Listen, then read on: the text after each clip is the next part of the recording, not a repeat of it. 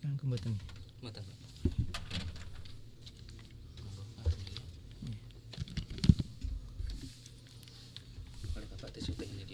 Niku. Hmm. HP. nggih. Dibuka mboten nggih. Kalau kita pakai setunggal kali tiga. Monggo, Pak. Assalamualaikum warahmatullahi wabarakatuh. Para siswa yang saya sayangi, alhamdulillah wa syukrulillah puji syukur terlebih dahulu kita panjatkan kehadirat Allah Subhanahu wa taala Tuhan yang Maha Esa atas nikmat yang dikaruniakan kepada kita semua. Mudah-mudahan keadaan anak-anakku para siswa pada saat ini senantiasa berada dalam keadaan sehat walafiat juga keluarga orang tua kalian dan saudara-saudara kalian semua. Baiklah, untuk saat ini marilah kita awali dahulu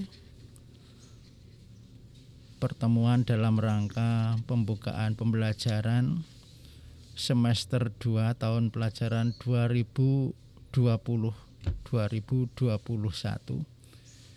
dengan berdoa menurut agama dan kepercayaan kalian. Dan bagi yang beragama Islam mari kita awali dengan membaca doa membaca basmalah. Bismillahirrahmanirrahim Baiklah untuk bagian saya pada saat ini saya akan menyampaikan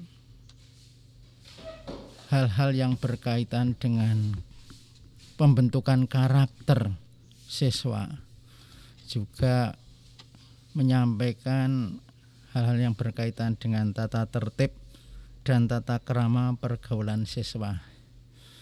Saya yakin apa yang saya sampaikan ini sudah pernah disampaikan pada masa yang lalu. Untuk kelas 10 pada saat MPLS yang lalu sudah disampaikan melalui Bapak Koordinator Tim Ketertiban Bapak Purwo Widodo juga untuk kelas 11 juga sudah pernah disampaikan pada saat MPLS juga saat kalian masuk awal atau saat kalian diterima di sekolah ini. Selain itu juga pada masa-masa selanjutnya selalu diingatkan tentang tata tertib terutama ketika saat upacara. Selanjutnya tentang karakter dulu ya. Anak-anakku para siswa. Karakter itu adalah suatu perilaku yang sudah istilahnya itu tanpa harus dipikir terlebih dahulu. Artinya sudah melekat pada bagian kehidupan kita. Karakter itu sering sekali kita ini tidak terpengaruh oleh lingkungan, tidak terpengaruh oleh termasuk siapa ya ini. Dalam agama Islam mungkin lebih dekat dengan sebutan akhlak gitu ya. Akhlak. Seseorang itu akan memiliki akhlak atau perilaku yang tanpa harus melihat ada siapa di situ ya tapi sudah melekat dalam kepribadian atau dalam kehidupan sehari-hari ya. Nih. Oleh karena itu dalam pembentukan karakter itu peran yang pertama adalah di lingkungan keluarga ya. Peran yang pertama adalah di lingkungan keluarga. Kemudian di lingkungan masyarakat dan juga di lingkungan sekolah. Jadi kalau kita kaitkan dengan lingkungan pendidikan itu ada tri pusat. Nah, lingkungan pendidikan ya. Tri pusat pendidikan yaitu lingkungan keluarga lingkungan masyarakat dan lingkungan sekolah. Gitu ya. Tri pusat pendidikan itu ya. Ini. Bahkan kalau dalam tinjauan dalam agama mungkin ditambah lagi ada lingkungan ya yang, yang ketiga keempat yaitu masjid atau mungkin yang non Islam bisa itu gereja kapel ya mungkin seperti itu. Ya. Dari lingkungan-lingkungan yang mempengaruhi karakter itu yang paling dominan adalah keluarga. Karena apa? Karena di situlah kita itu banyak berinteraksi dari 24 jam hampir separuhnya kita itu bahkan mungkin lebih itu ada di lingkungan keluarga gitu ya. Dari kita itu bangun tidur sampai ti, bangun tidur lagi yaitu lebih banyak itu di lingkungan keluarga. Sehingga aktivitas kita dari yang kecil sampai yang besar itu ada di keluarga gitu ya. Bagaimana aktivitas kita ketika mau tidur, Apakah mau tidur itu sudah dalam kondisi bersih ya? Apakah dalam tidur itu nanti mungkin juga ada yang ketika tidur itu sulit tidur karena tidurnya apa? Masih main HP sehingga sulit tidur bahkan sampai larut malam gitu ya. Bangun tidur, bangun tidur karena mungkin ada yang bangun tidurnya awal sebelum sholat subuh sudah bangun atau sebelum waktu subuh sudah bangun. Namun juga ada yang bangunnya itu mungkin kesiangan atau memang sudah terbiasa siang. Apalagi di masa-masa pandemi ini. Siang ya sehingga sering sekali kita ada siswa yang sudah siang hari belum mengerjakan tugas. Karena apa? Baru bangun atau masih tidur.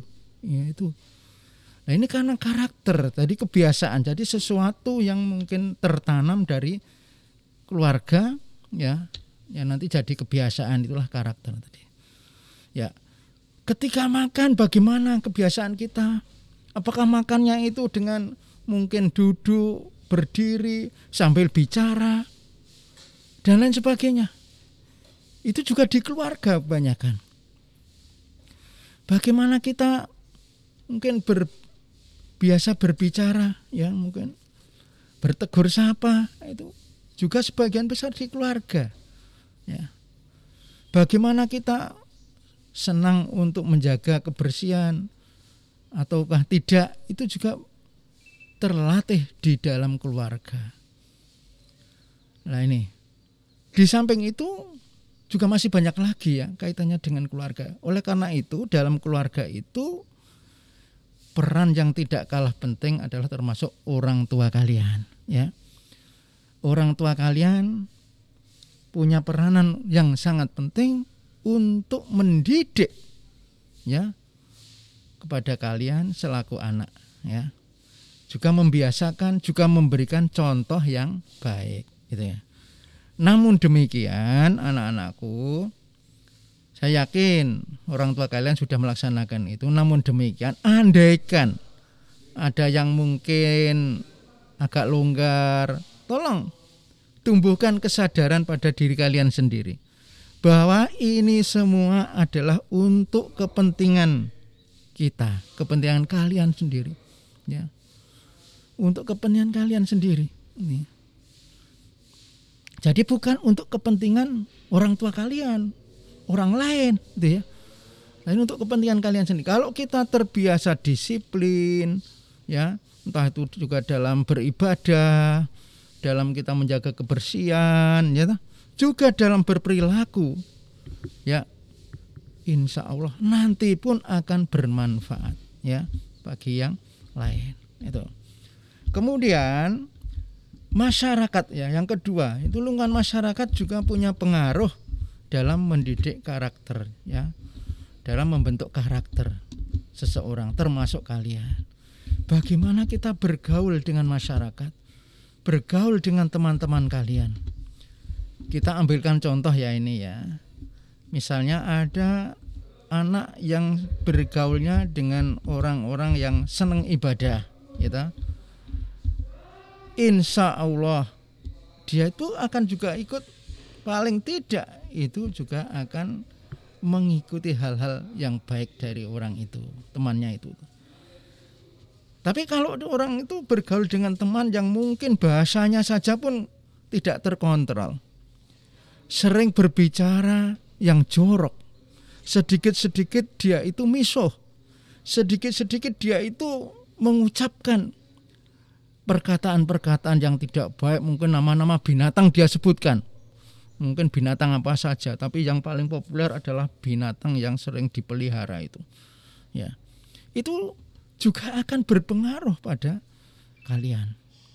Saya ambilkan contohnya, ada enggak saya sebutkan inisial, ada seorang anak itu ya seorang anak itu dikit-dikit masih kecil loh ini itu masih kecil masih ya mungkin belum ada 10 tahun masih ya TK masih SD itu tapi bahasanya itu sudah banyak sekali penguasaannya khususnya maaf bahasa yang kaitannya dengan bahasa-bahasa yang tidak baik dia mas fasih istilahnya fasih untuk mengucapkan kata-kata yang jorok. Itu kan apa? Ya, salah satunya ada lingkungan pergaulan.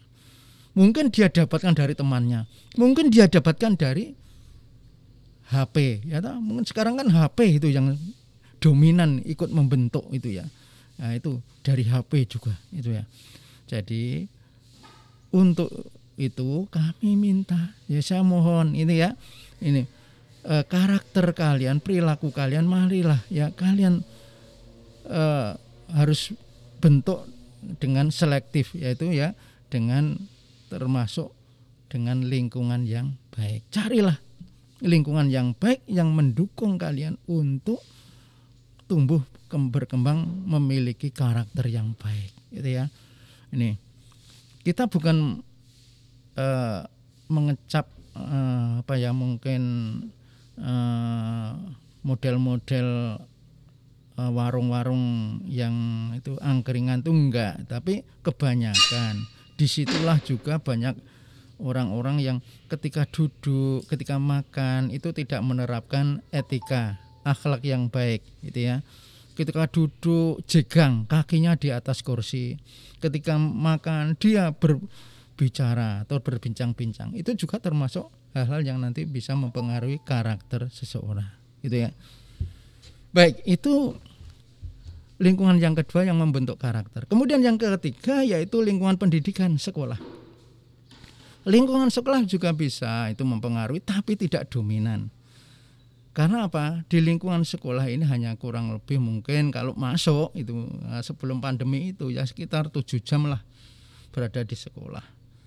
Dan di situ berhasil dan tidaknya tidak semata-mata dari sekolah karena hanya sebentar dan di situ sudah kita itu hanya tinggal melanjutkan dari sekolah. Hanya melanjutkan. Mungkin kalau yang sudah terbiasa baik di rumah di masyarakat insya Allah akan mudah untuk memiliki karakter yang baik.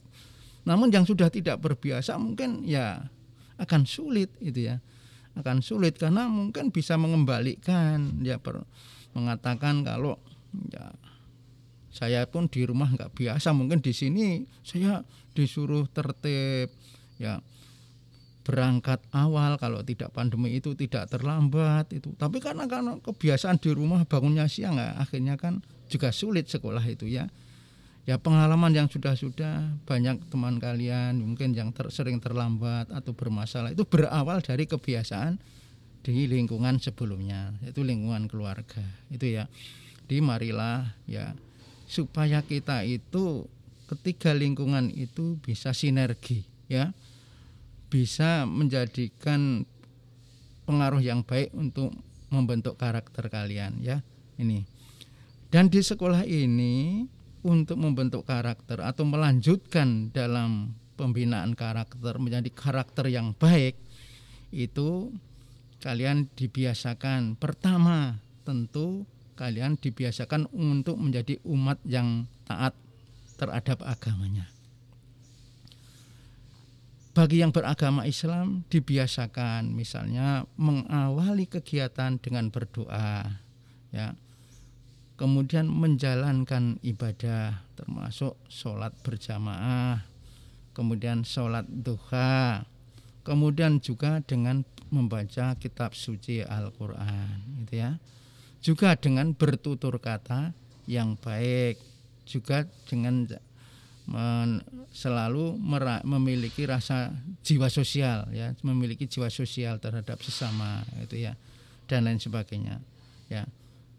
Bagi yang beragama mungkin Kristen Katolik juga sama ya. Di situ juga ada dibiasakan untuk berdoa beribadah itu ya.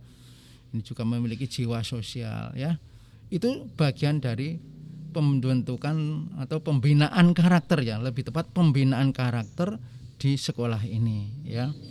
Ini uh, termasuk juga dengan peringatan peringatan hari besar agama itu ya kita mengadakan kegiatan yang macam-macam termasuk salah satunya adalah dengan baksos ya itu.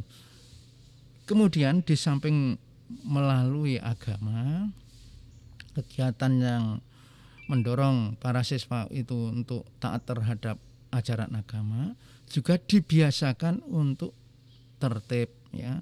Karakter yang tertib disiplin ya, ya ketika pagi hari kalian dibiasakan untuk sebelum pandemi ya uluk salam senyum salam sapa bapak ibu guru ya selalu menyambut kalian dengan menyambutnya di pintu gerbang ya itu salah satunya itu ya mengucapkan salam itu ya.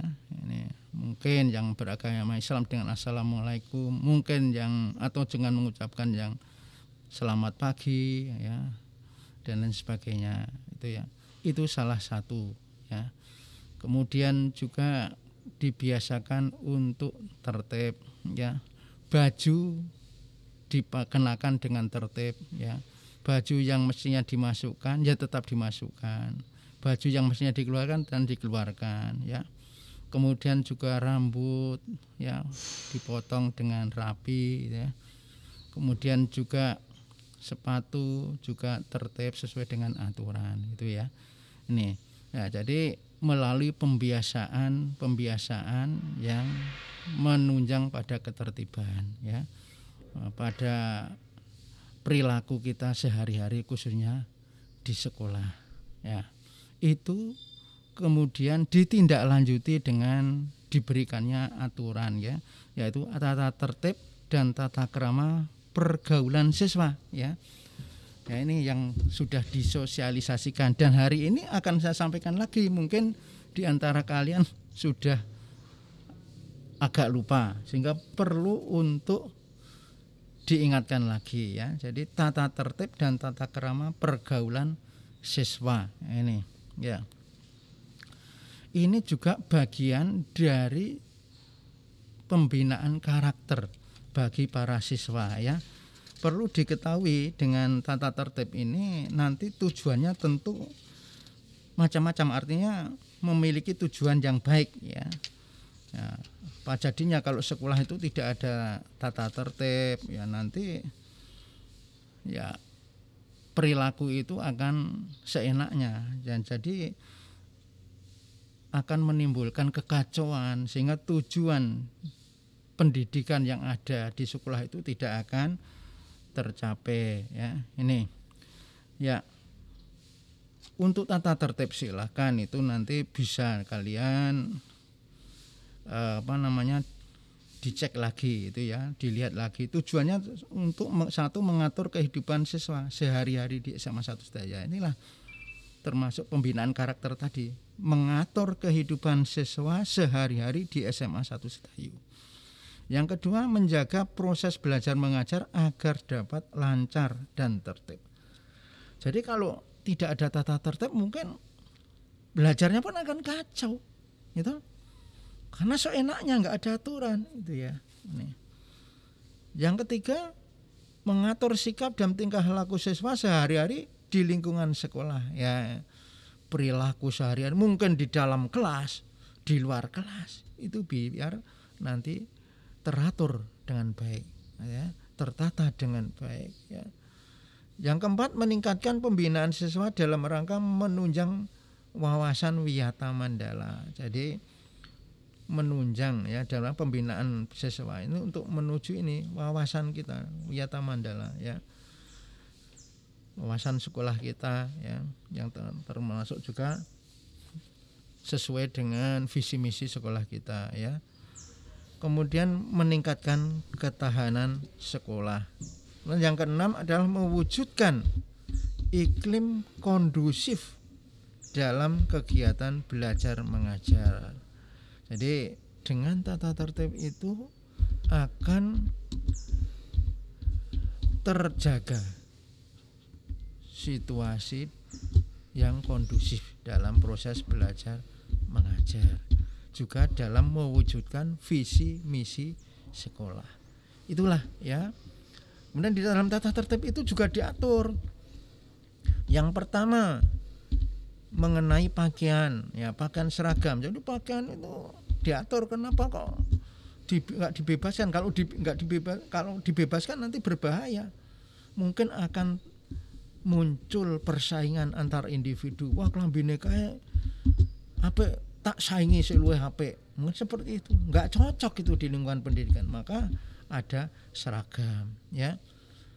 Di tata tertib sudah diatur ada seragam hari Senin itu satu pacara bendera ya di situ satu pacara bendera kita mengenakan seragam OSIS putih abu-abu, lengan panjang ya. Ingat lengan panjang kalau saat upacara ya.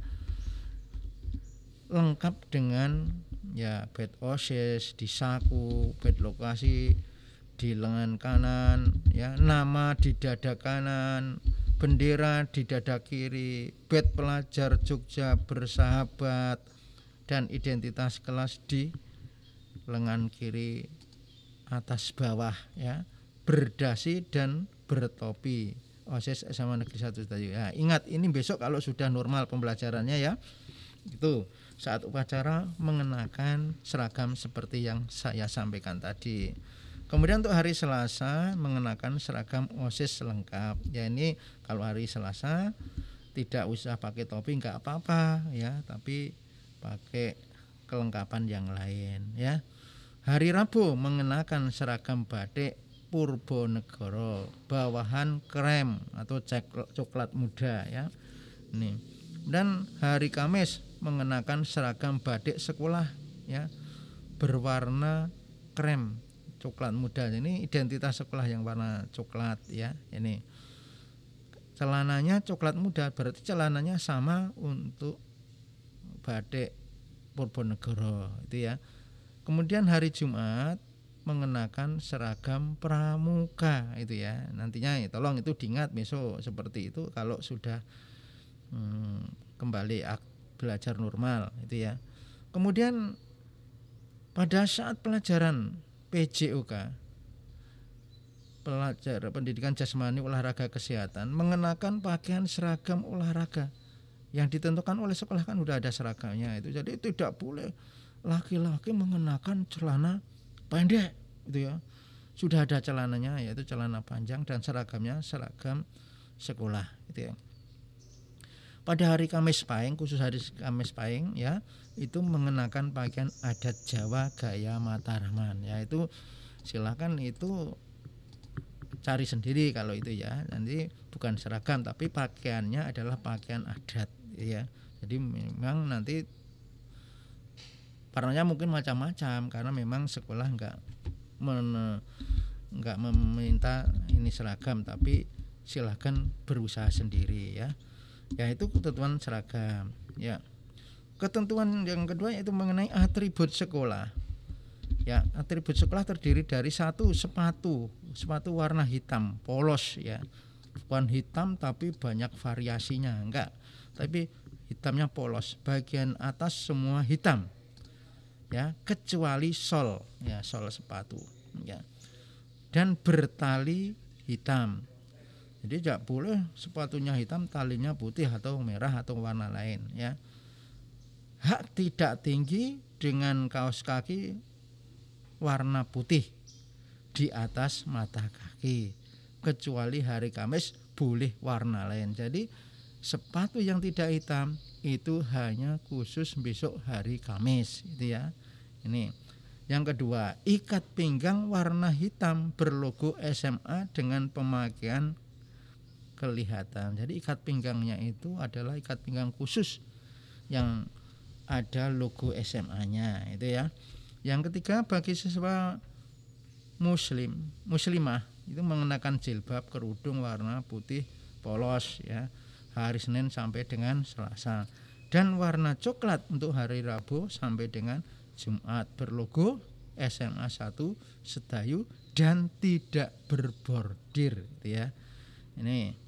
Kemudian yang keempat, bagi siswa putri non muslim mengenakan rok panjang sesuai model yang ditentukan. Ya, saya kira model nggak perlu saya ulang lagi, itu sudah disampaikan dulu saat sebelum kalian itu membuat atau menjahitkan seragam, gitu ya. Kemudian yang kelima, pada pelaksanaan upacara bendera memakai seragam OSIS beserta kelengkapannya. Tadi sudah saya sampaikan, nggak perlu saya jelaskan lagi. Yang keenam, pemakaian seragam OSIS baju harus dimasukkan dengan rapi dan berkaos dalam atau singlet ya warna putih polos. Jadi nggak boleh tanpa kaos dalam. Ya, jadi kaos dalam pun warnanya putih, jangan warna yang lain jangan ada gambar-gambarnya itu ya. Ini. Yang ke, yang tujuh nomor tujuh kopiah hanya diperbolehkan dipakai pada saat kegiatan keagamaan dan pelajaran agama. Mungkin saat mau sholat duhur ya silahkan itu dipakai nggak apa-apa. Tapi saat pelajaran umum ya itu nggak boleh itu ya. Delapan pakaian seragam sesuai dengan model yang telah ditentukan oleh sekolah. Ya, ini seperti tadi model sudah disampaikan saat sebelum kalian menjadikan seragam ya. 9 jaket dan atribut selain ketentuan sekolah tidak diperbolehkan dipakai di lingkungan sekolah. Ya saya kira mudah dipahami itu yaitu kaitannya dengan atribut sekolah. Kemudian yang selanjutnya yaitu kaitannya dengan kartu pelajar. Pertama, kartu pelajar adalah identitas peserta didik selama menjadi siswa SMA Negeri 1 Sedayu. Jadi kalau itu nanti pindah kartunya harus diserahkan dulu nanti biar ditandai ya. Kalau itu sudah tidak jadi siswa. Yang kedua, kartu pelajar diterbitkan oleh sekolah satu kali selama bersekolah di SMA Negeri 1 Sedayu dan apabila terjadi kerusakan atau kehilangan siswa dapat mengajukan permohonan pembuatan kartu pelajar pengganti dengan syarat-syarat yang ditentukan oleh sekolah yaitu hanya khusus yang mungkin hilang gitu ya. Nah, ini nggak sengaja tapi jangan terus mudah dikit-dikit nggak ketemu dikatakan hilang itu ya. Yang ketiga kartu pelajar harus selalu dibawa sebagai identitas pelajar ya. Empat, kartu pelajar tidak berlaku bagi apabila siswa sudah lulus atau pindah ya dari SMA Negeri 1 Sedayu ya seperti yang saya sampaikan di awal tadi ya. Baik, yang selanjutnya yaitu tentang upacara bendera ya. Upacara bendera. Pertama upacara bendera wajib diikuti oleh seluruh siswa ya. Tolong ini nanti kalau sudah normal ya upacara bendera wajib diikuti oleh seluruh siswa. Pelaksanaan tiap hari Senin dimulai pukul 7 atau hari lain yang ditentukan oleh sekolah. Dua setiap kelas akan mendapatkan giliran sebagai petugas upacara yaitu nanti ada petugas dari OSIS yang akan mengatur ya. Yang ketiga latihan upacara dilaksanakan setelah jam pelajaran terakhir selesai atau diperbolehkan menggunakan jam terakhir didampingi guru yang mengajar atau wali kelas. Yang keempat, siswa yang tidak mengikuti upacara tanpa alasan yang dapat dipertanggungjawabkan akan dibina oleh wali kelas dengan koordinasi pada tim tatip gitu ya. Baik, sekarang yang berkaitan dengan kegiatan belajar mengajar. Pertama, kegiatan belajar mengajar nantinya itu dimulai pukul 7 tepat ya. Diatur menggunakan jadwal pelajaran. Yang kedua, siswa hadir di sekolah 10 menit sebelum waktu pelaksanaan kegiatan belajar mengajar. Jadi jangan sampai jam 7 baru datang. Kalau jam 7 baru datang berarti mulai pelajarannya bisa mundur. Pintu parkir belakang ditutup tepat pukul 7. Jadi nggak ada toleransi. Sis, yang keempat siswa yang datang sesudah pukul 7 apabila memakai kendaraan harus diparkir di halaman timur terlebih dahulu sebelum dipindahkan ke barat serta menerima konsekuensi yang berupa tindakan pendisiplinan yang dilakukan oleh tim tatip atau guru piket. 5. Penanganan siswa terlambat. Siswa terlambat yang pertama siswa terlambat masuk kurang dari 10 menit harus meminta izin petugas piket dan diperbolehkan masuk kelas pada jam tersebut. Yang kedua, siswa terlambat lebih dari 10 menit harus mengerjakan tugas terlebih dahulu yang diberikan oleh guru dan meminta izin petugas piket untuk masuk kelas.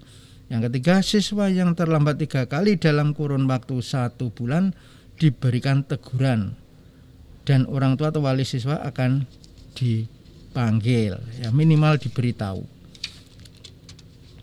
6.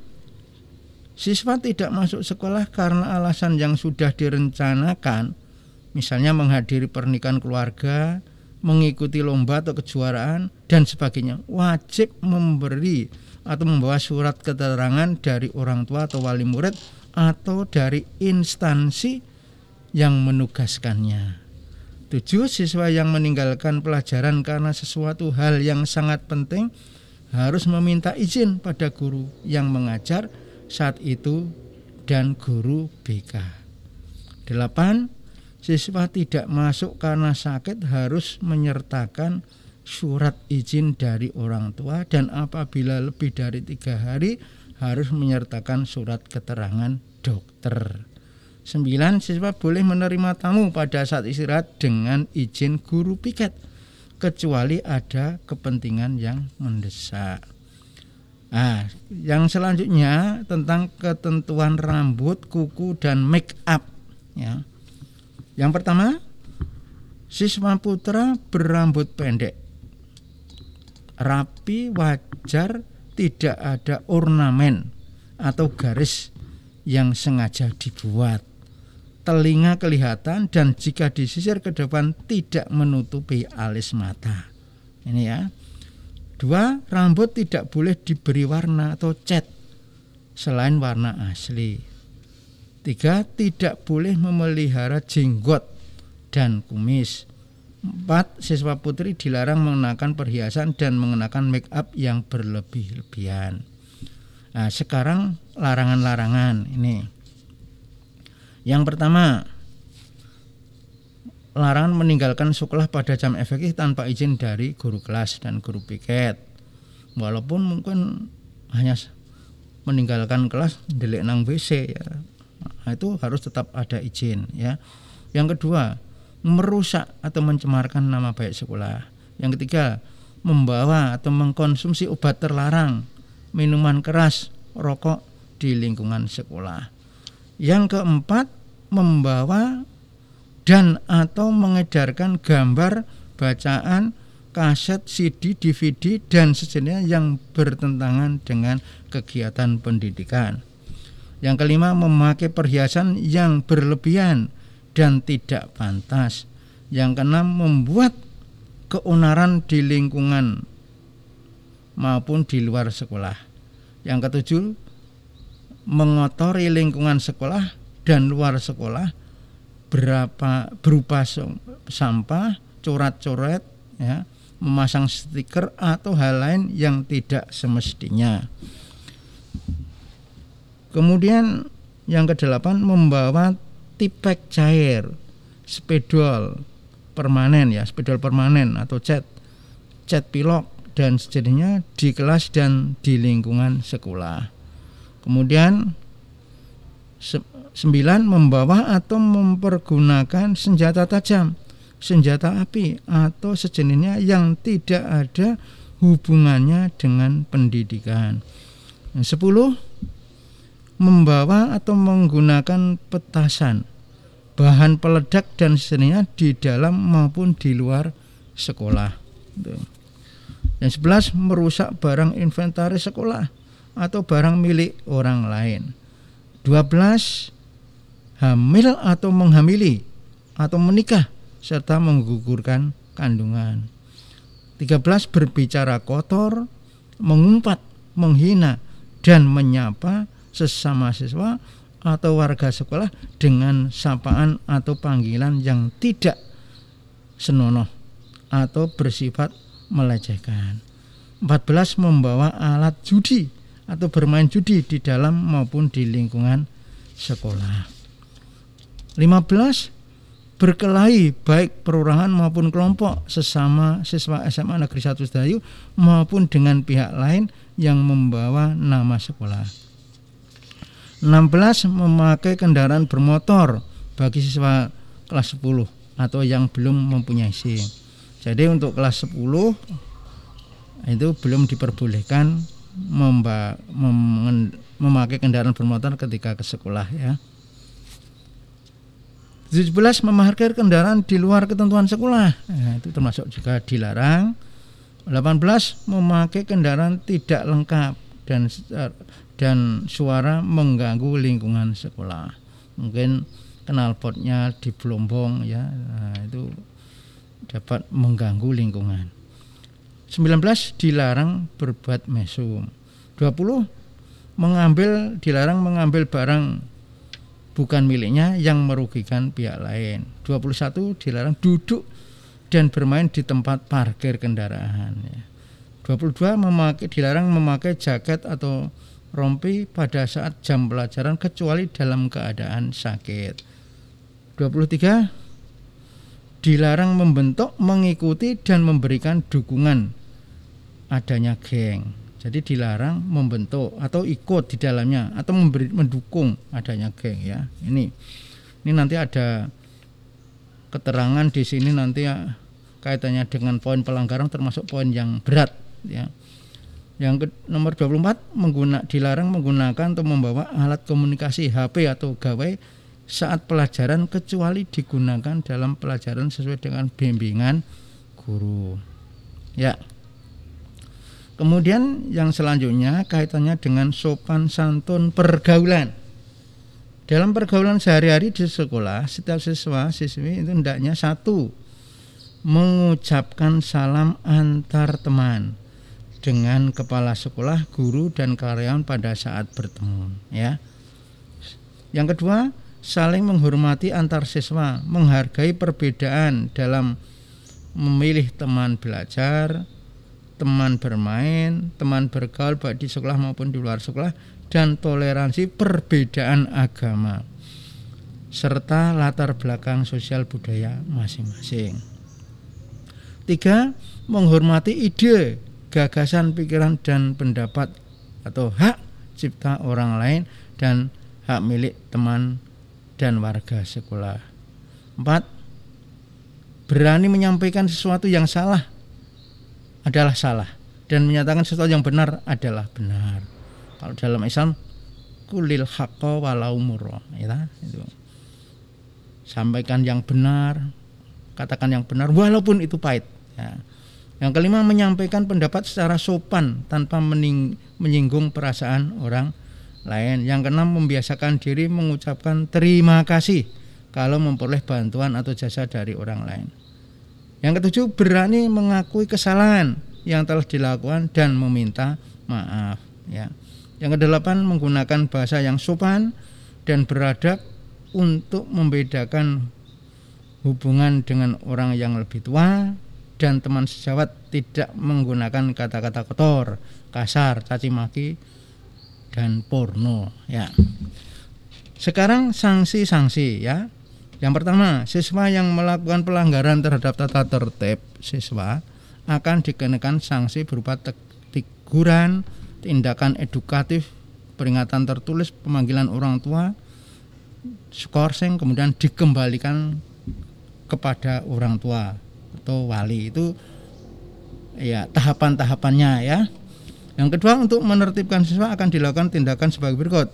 Pengawasan terus-menerus, operasi kelas atau sidak, kemudian penerapan sanksi secara tegas ya.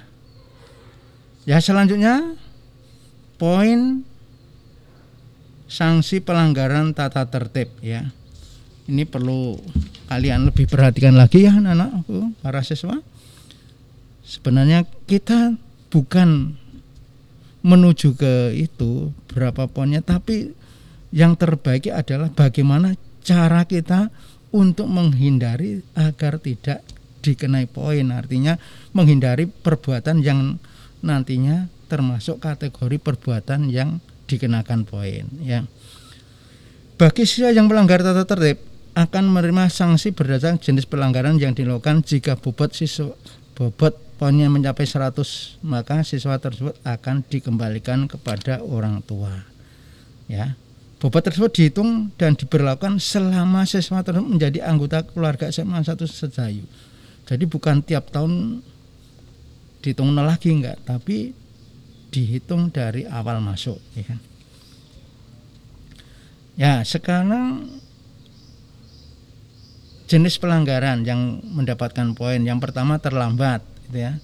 Terlambat kalau masuk sekolah, masuk kelas tanpa surat dari orang tua atau terlambat 10 menit atau 10 menit atau lebih ya. Itu poinnya satu. Kemudian 10 menit atau lebih dua ya.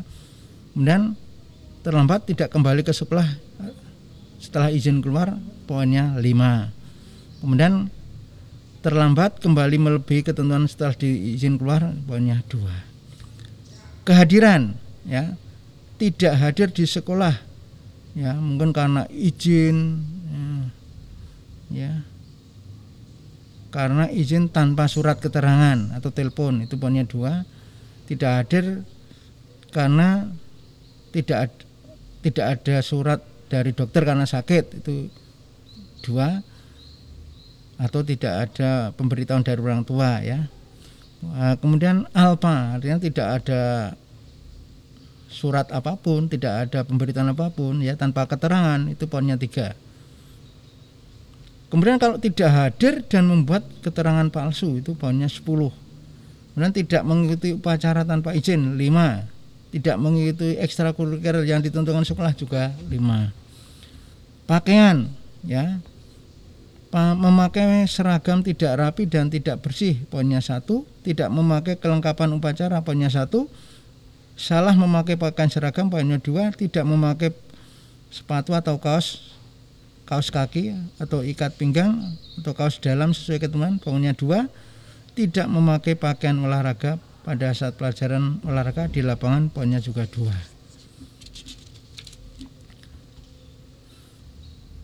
Kemudian yang kena memakai rok ketat dan rok di atas lutut itu poinnya dua. Yang ketujuh memakai atribut selain kelengkapan sekolah di sekolah di lingkungan sekolah selama proses belajar mengajar. Nah, itu juga poinnya dua.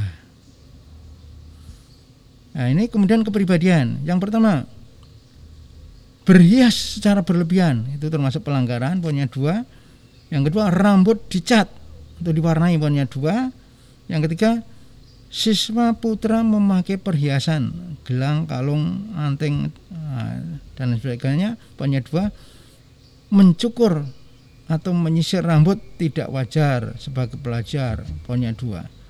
Hamil atau menghamili menggugurkan kandungan atau menikah. Poinnya 100 alias harus segera ditarik. 6 berkata kotor jorok porno dan atau berlaku tidak wajar. Poinnya lima. Yang ketujuh memeras atau mengumpas atau meminta dengan paksa wah ini poinnya besar yaitu 20 yang delapan menipu guru orang tua atau orang lain. Poinnya juga 20 sembilan menghina melecehkan orang lain poinnya 15 kemudian yang kaitannya dengan ketertiban. Pertama, mengotori atau mencoret-coret benda milik sekolah. Itu poinnya 15. Yang kedua merusak atau menghilangkan barang milik sekolah dan atau milik orang lain juga poinnya 15. Makan minum di dalam kelas pada saat pelajaran poinnya 5. Kemudian membuat keributan, kegaduhan di dalam kelas dan di saat kegiatan belajar ya dalam kelas saat kegiatan belajar poinnya 5 ya kemudian masih ada lagi sampai 12 silahkan nanti dibuka di buku tata tertib ya. Kemudian nomor yang kaitan dengan rokok ya. Larang membawa rokok yang pertama dilarang membawa rokok atau korek api ya. Kalau membawa rokok poinnya 5 membawa korek api poinnya 2 menghisap rokok atau menghisap rokok di sekolah atau lingkungan sekolah punya 10 jadi tidak hanya rokok vapur juga ya punya 10 kemudian kaitannya dengan majalah kaset buku disket ya disket terlarang dan judi. Yang pertama membawa majalah kaset disket atau CD porno terlarang punya 15 yang kedua menjual belikan atau mengedarkan majalah kaset buku disket terlarang punya 20 yang ketiga membawa perlengkapan judi poinnya 15, bermain judi poinnya 30. Selanjutnya kaitannya dengan senjata. Pertama, membawa senjata api ya, senjata tajam. Ini besar poinnya 50.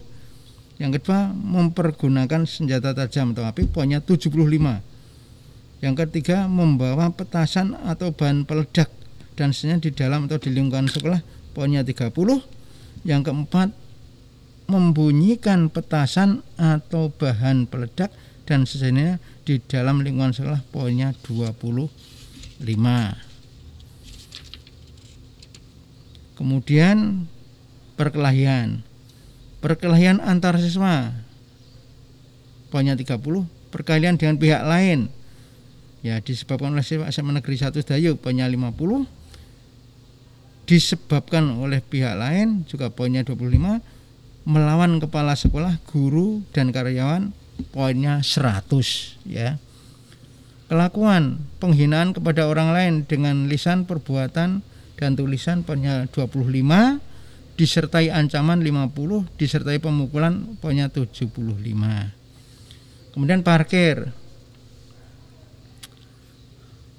Parkir sepeda motor di luar lingkungan sekolah poinnya 15 sepeda motor tidak lengkap menimbulkan suara gaduh dan mengganggu lingkungan sekolah. Poinnya 10 duduk di parkir sepeda motor. Pada saat jam pelajaran berlangsung poinnya 10 memakai sepeda motor bagi siswa kelas 10 atau siswa yang belum mempunyai SIM poinnya 15 kemudian yang selanjutnya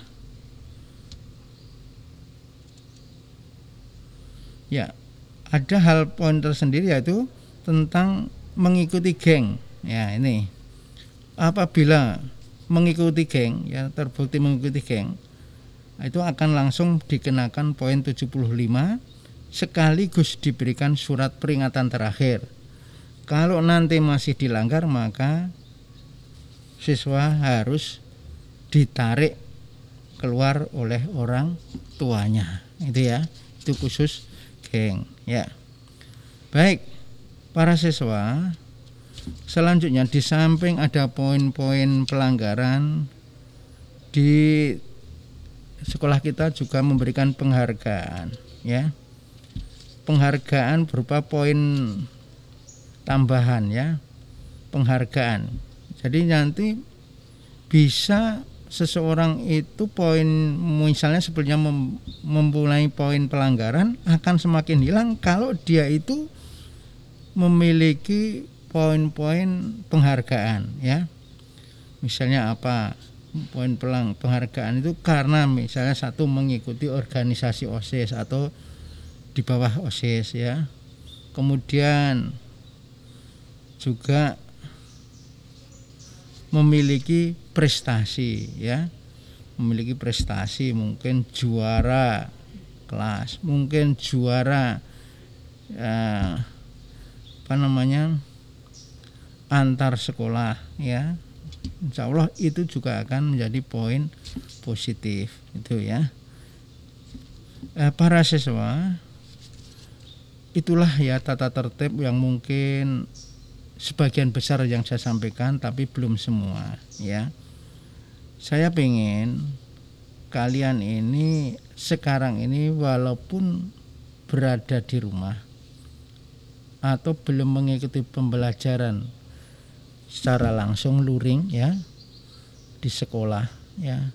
Namun kalian wajib menunjukkan seorang siswa yang selalu taat pada tata tertib ya. Selalu memiliki ketertiban, kedisiplinan.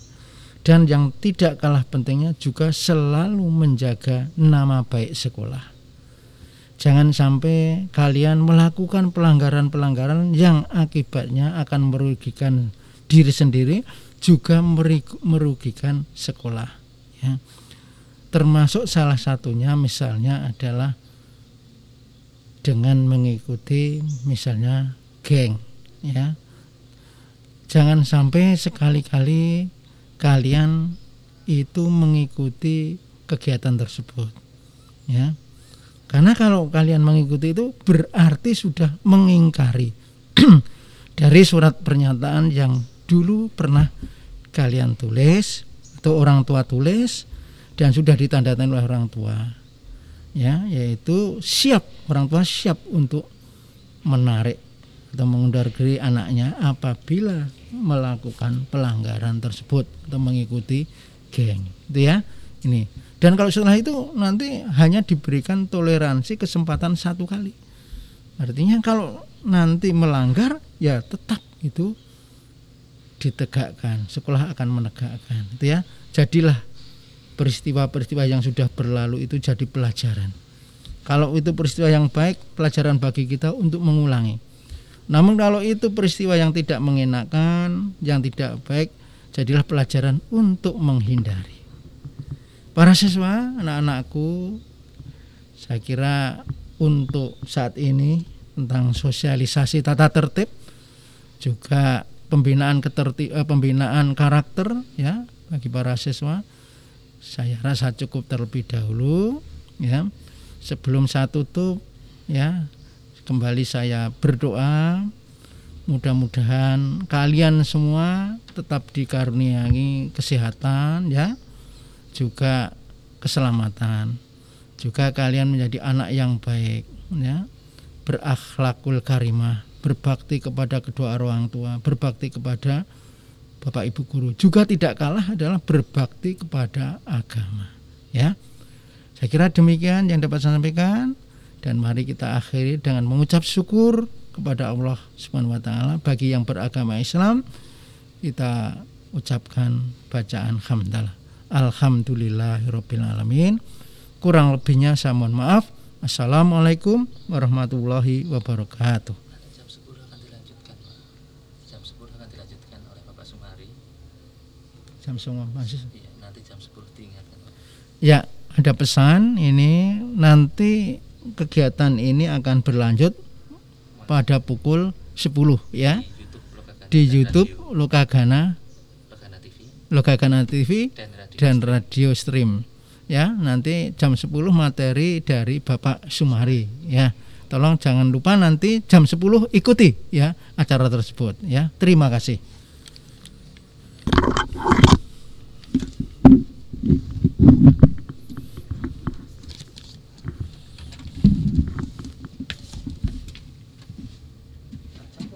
Nggih.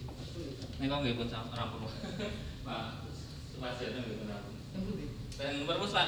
kalau mondar-mandir. Nggih.